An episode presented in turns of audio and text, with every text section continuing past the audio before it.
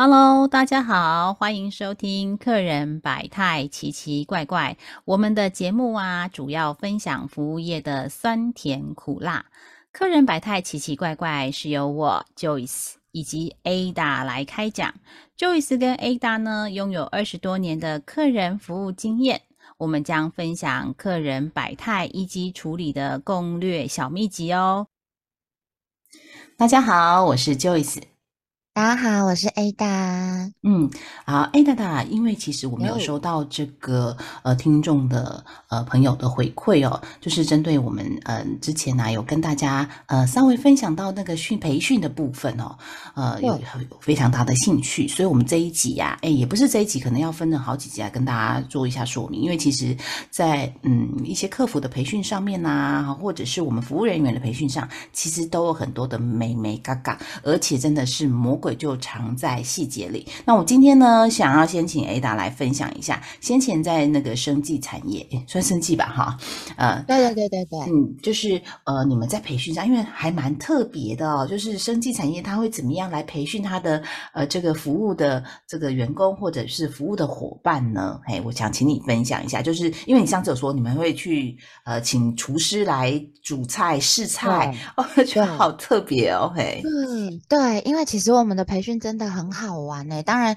培训它会有一直调整嘛。你随着时间走，然后人数呃多，你会有调整。可是因为我在加入这个公司的话，算是比较早期加入这个公司，那所以他们的我们的培训既好玩，然后又充实。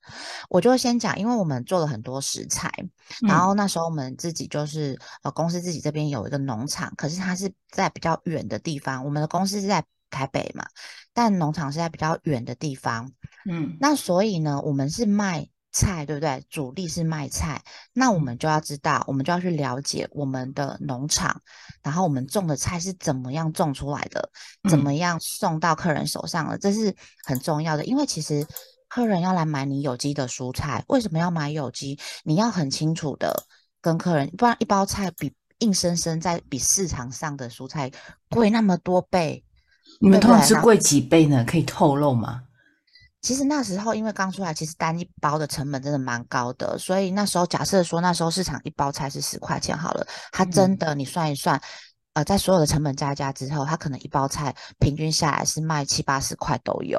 哦，大概六，大概七八倍这样子。对对对，然后可是那时候是因为有机在台湾，因为我很比较早进入这个市场行业嘛，所以那时候有机在台湾其实没有那么的。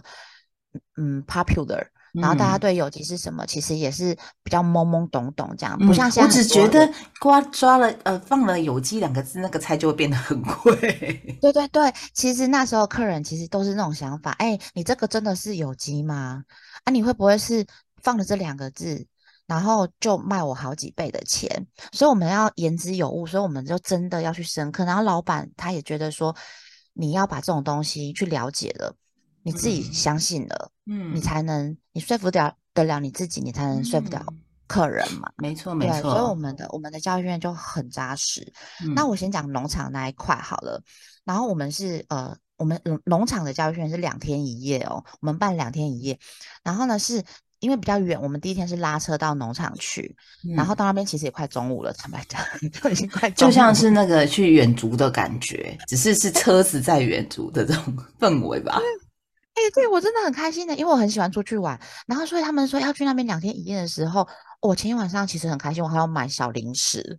我以为你会开心到睡不着，有点，因为太想出去玩了。然后呢，我们到那边去之后，其实就会认识哎这边厂长啦，哈，然后在这边工作的伙伴们。那其实呃有一两位、两三位是台北的公司呃派下来的员工嘛，嗯，包含厂长或是说主力的助手。但是其他的很多的员工是因为那个那个村庄很多原住民，嗯，所以他们是原住民的呃的朋友来当我们的。的的工作人员的伙伴这样子，就是农场的员工，就是说呃比较就是 local 的的的一些当地人，当地人，对对对，嗯，对对对对对。然后，所以我们就哎去的时候，厂长他就要介绍啦，就是我们我们就是种有机哈。那所以有机的定义是什么？好，在台湾的定义是什么？因为其实它在每个国家定义都不一样，因为你要取决他们呃每个国家的气候、嗯土地的大小、土壤的状况、人口密集度等等，所以你会衍生出来的。美国的法规它其实就不一样，然后呢，他跟你解释了这个就是呃有机的概念啊，这些条例之后，重点之后，嗯，然后其实他就会介绍说，那像我们呃有种的有哪农场种的有哪些菜啊？比方说我们有种十字花科，那十字花科可能像小白菜，它也是十字花科；花叶菜它也是十字花科。那呃我们要对于它的呃病虫害的防治，我们要怎么防治等等，然后要怎么做啊？因为每一种每一种种类的菜，有时候防治的方式不太一样，有时候很都一样，有时候还是会有区别，因为天敌不一样，会吃它的虫不一样，你就要用不同的不同的方式去防治它。好，那你不能用农药，那你物理性的防治是什么？好，我们就带到田园去看，我可能会撒辣椒水，嗯，好，然后我可能会在一圈，呃，比方说，呃，十字花科的外圈，我种了一整圈的辣椒。嗯，刺激性的农作物，或是会有味道的植物，嗯，然后让要吃这一种呃花的爱吃这种菜的虫，它遇到这个味道，它会比较不愿意过去吃，嗯，对，或是甚至于它就是种了一边是就可以重吃了这样子，嗯，哎，有有这个我有听过，就是说它就是种比较大面积，然后有一块就是它就是不处，就是不不去做任何的那个防治，然后让它吃。对对，我们就想说，你吃饱了，应该这边就会留给我们人类了吧？这样子哈，就是这种就是共生的概念哈。然后到农场场，你场真的很大，你还要休耕轮种等等之类的，这种规范真的很复杂很多。那你参观了这些场之后，然后呢，你这样其实你这样一整天的下午就已经过去了，嗯，差不多你这样就过去了。所以你在你在这个呃农场的。第一天的下午，其实你就会学到很多的有机的知识，嘿，然后怎么种，它还要让你自己种，因为我们会有育苗，育苗就会有种子嘛，吼，你要从那个育苗室开始育苗，种种子，然后移植移株，哇，那整个非常的扎实，吼，一天一个半天，我都学了很多东西，我都觉得我自己就是小农妇来着这样子，哎，然后呢，到了晚上，其实到五六点，其实就差不多结束了，下班了，然后呢。嗯，吃东西是谁吃？呃，是谁煮？就是那些原住民的阿姨啊，她她是我们的员工之余，她会帮我们煮三餐。哎，然后她就会煮三餐，我们就吃三餐。然后到晚上最好玩是晚上，晚上我就跟他们讲说，哎，那你们这么早就就是天就黑啦，也没地方去啊，那你晚上干嘛？真的啊，天天黑应该跟山上跟平地没有什么关系吧？可是真的很黑耶，然后虫的声音很大声，因为它现它因为因为都会区有灯光，然后那个比较偏远或山上，它可能灯光比较少一点点。嘿，我跟好，你讲这，我跟你讲一下那个背景，那就是一大片的田，然后我们那个屋子啊，我们就是我们很像那种二层楼的小木屋、小洋房这样小木屋，然后一楼是办公室，二楼是那个住宿的地方，就是员工的。房间好，然后就那一区有灯，其他 方圆你看过去的地方都是黑的。哦，就没有没有 照明，因为植物晚上要休息，也不用照明。没有没有，然后就是狗声啊，什么声音都很多很多很多。然后后来他就跟我们说：“哎，不然我们带你去野溪温泉好了，我们这附近有个野溪温泉。”然后我想说：“哎，那你们这样子去会不会我们掉到掉到山谷去？因为就啊没有好，但是重点去的那个野溪温泉，我真的很很尬意，因为它就真的是野溪温泉。然后你在泡温泉的时候，那有假的野溪温泉吗？没有。我从来没泡过野溪温泉啊，我们泡都会去阳明山啊，泡什么大众池个人汤。哎，你真的是有点真卡怂呢。野溪温泉就是有时候它的泉出泉的那个泉口会移动，你知道吗？还有它的水温也不太好，就是不是恒温的。哎，对，对，就是。然后有时候你要还要搬搬石头把它堵起来，那个框框这样子。对对对，然后我从来没有，我那时候我真的是从来没有听过这个这种这种东西，这种温泉。嗯，然后它就在海边。海边，海边可是西边，西边那种算是西吧，因为你要走下来。海边应该也有啊，就是那个我知道好像是绿岛嘛，对不对？啊，对，绿岛日出温泉那一种，对对对对对，但是不是它那个是要走下西，应该西边呐，西边，因为你在山上嘛，哎，对，它在西边，然后你就泡一泡很热，你就去溪里面泡一泡很冰凉的，就是这样子，哇，我觉得太好玩了。然后重点是它会有温泉青蛙，嗯，那个温泉青蛙很小只，然后皮肤很光滑，它很像橡皮糖的那个青蛙，好多，然后就在你旁边。妈呀！我跟你讲，你看一两只很可爱，但它们很多，因为我个人有一点密集恐惧症。OK，你看它一堆的时候，我是真的有点鸡皮疙瘩麻起来。但是，一两只，因为它可能是一群的，就是同一个妈妈是啊，没有啦，就是就是他们群聚，就对。对他们就群聚，因为他们可能大家是家族吧，嘿，整个就是家族就出来了哈。总之，我都觉得太好玩了。然后，也不能太晚回家哦，泡一下我们就要回家，我们九点就要睡觉了。真的全部都是乡下的那个作息。为什么第二天就大概五点半你要起床？你他们我五点半起床的时候，他们都已经在工作了。嗯，他们告诉我你最晚六点要到田里。嗯，因为第一个天气热，因为不知道你们去的季节是什么时候。我那时候其实我已经有点忘记，但不是冬天就对了。嗯，但是天气热啊，你你你在大太阳底下工作，其实是会有点辛苦的。对，然后但是最重点是要抢时间，因为你收割你要抢在太阳真的很大之前，你都要收割完毕。因为他们要让叶子上面残留的热气是少的，嗯，因为它还要有一趟运输的运输的过程，所以它让叶子的热气是少的。然后你采采完进来之后，稍微做处理清洁之后，就要预冷，这些蔬菜就要预冷了。哎，为什么那个？那个就是说，那个温度啊，对于叶子，就是说你采收的时候，希望它是比较冷一些的。为什么这对于蔬菜这么重要啊？因为就是温度啊，啊不不是，对不起，不是温度了，因为运输啊，我们要运输，比方说你要从那个地方，然后送到台北，台北，然后你还要再送到客人家，因为再送到台北是每个。每个食材都送到台北的仓库做集中，可是你在这个温度上面，比方说我们用冷藏车送台北，但是你要想想看，如果说你的你的页面其实是有温度的，然后你进冷藏车就运输，然后而且你要想哦，我们还有包装。它其实包好一包一包之后，然后运输车运送走。其实它有热气的时候，它会产生，然后有湿度的时候，它会让它等会闷在那个包装纸里面。哦。然后菜你是买回来，你不能让它闷着，不然它很叶子很容易就烂掉了。嗯。所以你要让它遇冷降温，所以会进遇冷室。所以为什么就是要抢在太阳还没有很大之前，你要采收完毕？的原因就是在这里哇，这好有学问哦。因为比如说我们去菜市场，它是没有什么包装的，没有，就是你总给它拿出拿起来就可以了那一种。对对对，而且我们的那个包装的纸袋也是特殊设计过的的一种材质的纸袋，然后它要打气孔，嗯，它要让你的空气在里面是有流通的，才不会坏，因为它就是为了。在那那一段、那两段的运输，然后送到客人手上的时候，是菜还是 OK，可以摆至少三天、四天、五天左右的的的蔬菜的品质这样子。所以它很多的细节，然后这些细节就是我们到现场的时候，我们才能学习到的嘛。那这个就是我的两天一夜，就是我们在农场这一面。那除了农场之外，其实我们还有呃，我们还有鱼嘛。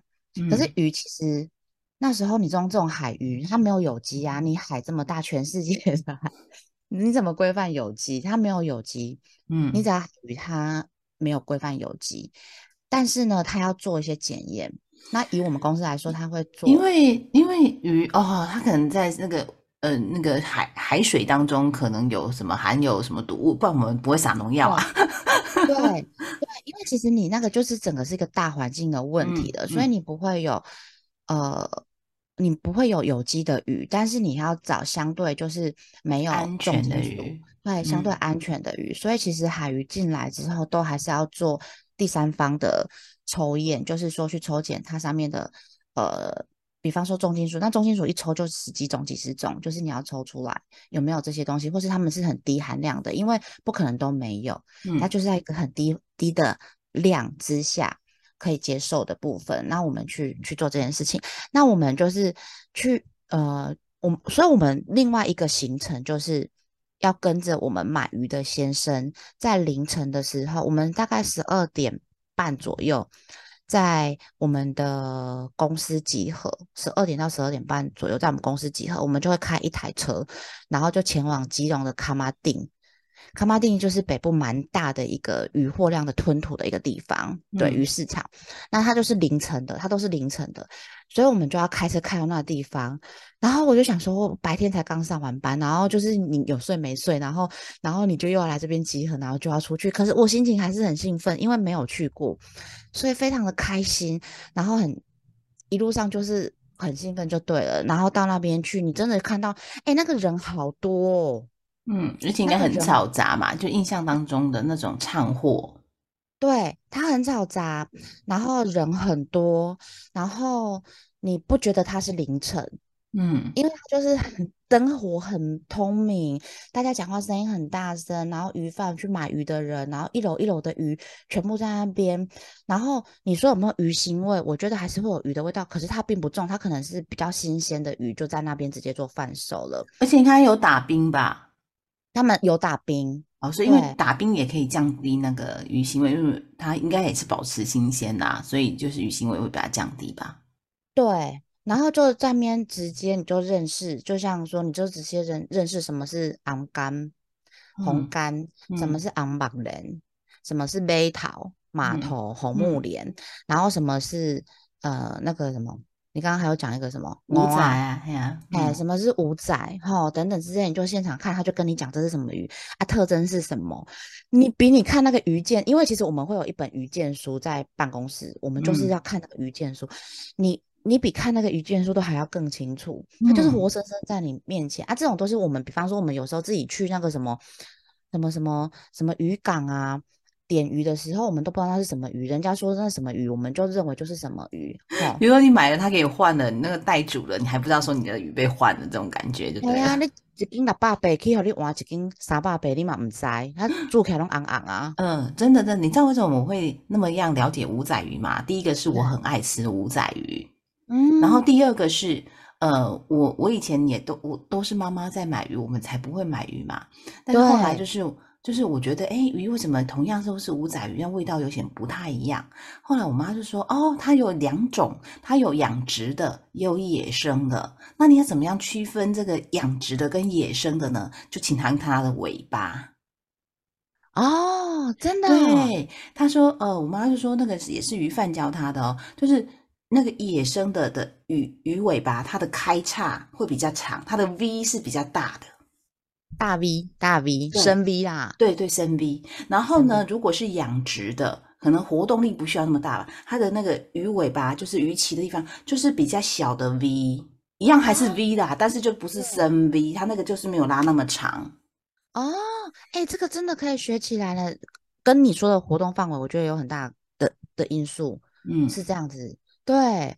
所以，我你刚刚讲的是真的很正确的。阿姨真的就是有养殖跟跟野生的，然后我也吃过养殖跟野生的，他们真的味道就是有差，嗯，他们真的味道就是有差。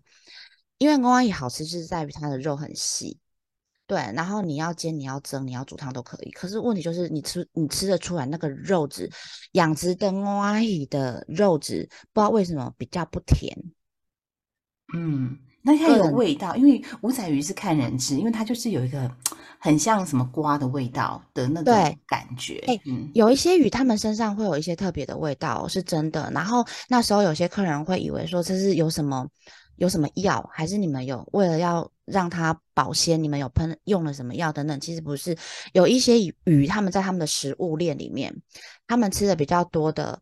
呃，比方说甲壳甲壳类的东西，小虾或是什么，或者他们吃海藻，他们这种食物链的关系进到他们身体之后，其实会影响他们的肉质的味道。嗯，所以有些鱼天生都会有某一些味道，是因为食物链的关系。那有些人就喜欢这种味道，有些人就不喜欢这种味道。嗯，对。但是我个人就是也蛮喜欢的。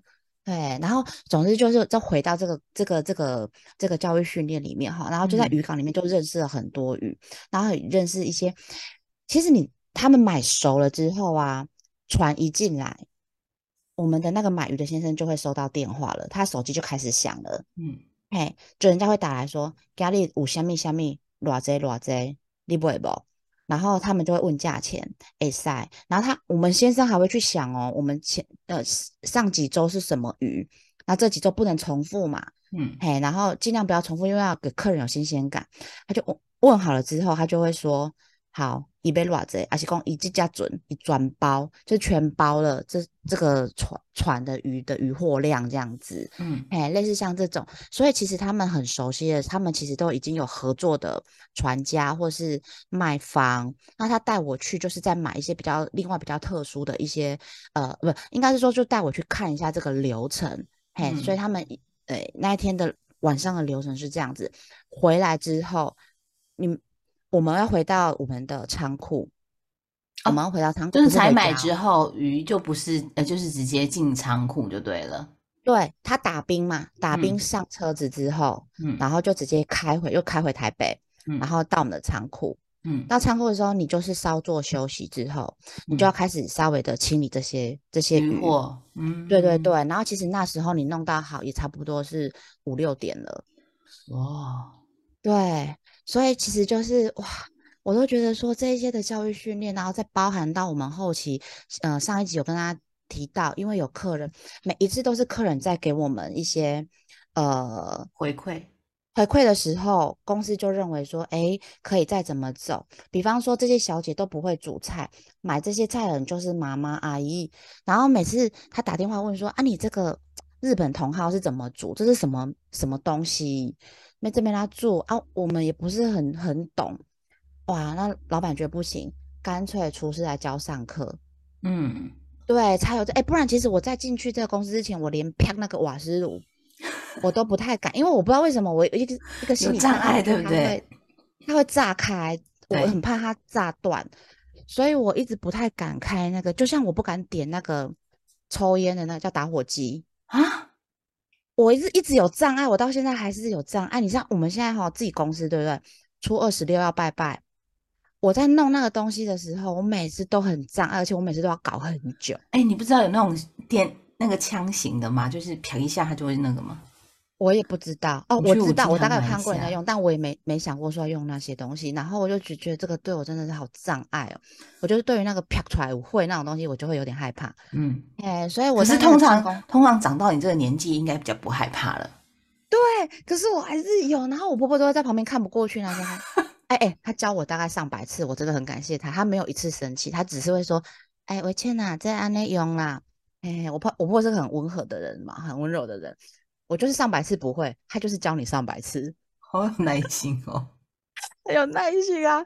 对，那总之就是呢，我们呃，我就我就说我我还没进公司之前，我是没有办法煮饭啦，没香煮啦，不会开火。然后后来进去的时候，我第一次开火，那个厨师是很害怕，厨师也 非常的傻眼。你你身体这么远，你怎么开啦？啊，你那个手拜托，然后你怎么开？怎么一直不会开？好，一点一点不会啊！开火应该是呃第一个难关，第二个难关是它有油锅的时候，你应该会把那个 锅盖拿来当那个盾牌吧？跟我一样。我们我们那些年轻女生，那时候我们都很年轻，我们那呃大概五六个年轻女生一起学做菜，你知道有多夸张吗？真的有拿锅盖的，然后有那个有那不是有拿烤箱的那种厚手套的，嗯，厚手套，好，那穿到手背这边嘛。有人是拿这个，然后炒菜，因为怕那个喷火嘛。重点喷油吧，喷火，喷油，对对对，喷油。你看我多紧张，我到现在都还会讲，因为只只有煮麻油鸡才会喷火。那个现场真的很失控。然后，然后我跟你讲，厨师他应该也很很傻眼，他会觉得说，我堂堂一个 几星级的厨师，我来这个公司工作，然后还要教你们这一群小女生，你们这群小女生真的。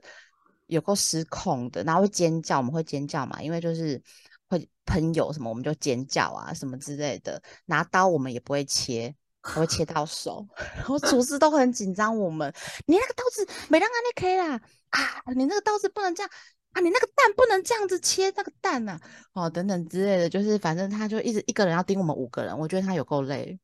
他就他他说他搞完他前面后来比较熟，他说哦哦。你们这些小姐哈，我每次教完两三个小时哈，处理完，我都觉得比我办一个百人宴还要累。对啊，然后雨要下锅，我们就怕预期它会喷油，嗯我们都是用丢的。嗯，然它就会更喷。对，厨师，我这么看厨师，厨师都很傻，因为我们会一直用求救的眼神看厨师，而且我们刚才讲，我们煮不是一个人煮，我因为我们有一二三四五六七八，我们有八个炉，哦，对，所以你可以有，你可以五个人同时下去煮，所以其实我们我们的厨师啊，他一次要看五个炉，五个人分别嗯。做不同的事，然后这个人在炒，可能这个人还在切，好啊，这个人在丢鱼，这个人切到手，嘿啊，然后 类似就是很很多事情啊，但是非常的好玩。然后你看这样子一呃多久下来，其实我们这些小姐都已经变得很会，很真的很会煮煮菜了。对，所哦以就是非熟常能生的巧。嗯，非常的感谢他们，然后也也非常的觉得是一个很有趣的上班的经验。